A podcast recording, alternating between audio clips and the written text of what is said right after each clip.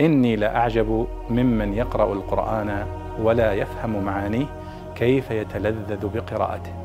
كيف يتلذذ بقراءته.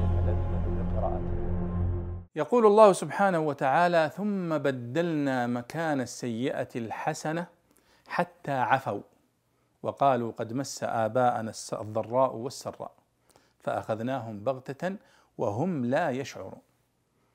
ما معنى قوله حتى عفوا؟ ثم بدلنا مكان السيئة الحسنة حتى عفوا. وقالوا قد مس آباءنا الضراء والسراء. حتى عفوا أي حتى كثروا. حتى كثروا. يقال عفا القوم أي كثروا.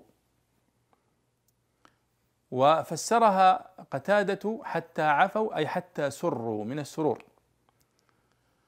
ولعله أراد أنهم كثروا فأصابهم السرور لكثرتهم. وإلا فليس من دلالات كلمة عفا في اللغة أي أصابه السرور. وإنما حتى عفوا هنا بمعنى حتى كثروا وزاد عددهم. فلما عفوا عفوا وزاد عددهم وظنوا أن هذا تكريم من الله سبحانه وتعالى لهم أخذهم الله بغتة وأهلكهم هلاكا عاما. فاذا حتى عفوا أي حتى كثروا وكثر عددهم. والله أعلم.